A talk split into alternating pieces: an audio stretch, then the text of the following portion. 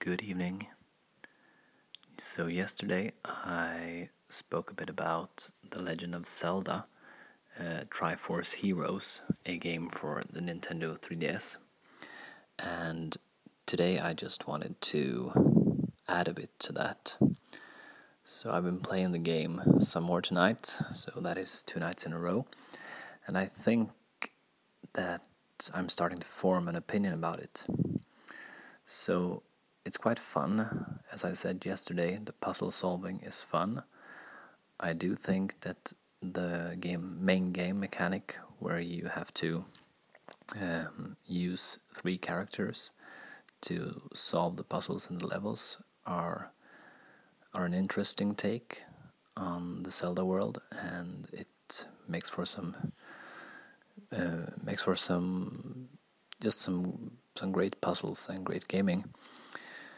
Uh, but as I as I started saying yesterday, I really think that the story is lacking in this game.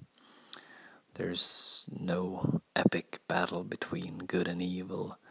There's a kingdom where people likes fashion, and the most fashionable of them all is the princess, and now she's cursed, so she's not fashionable anymore.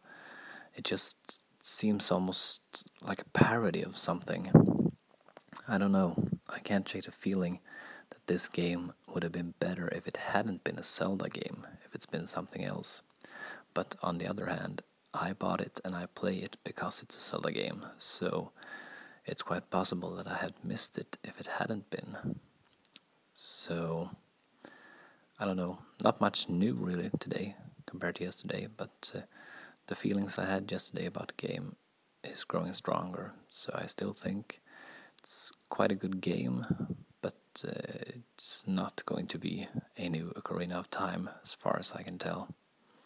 Okay, that's it for tonight. I'm going to bed, and so should you. Good night.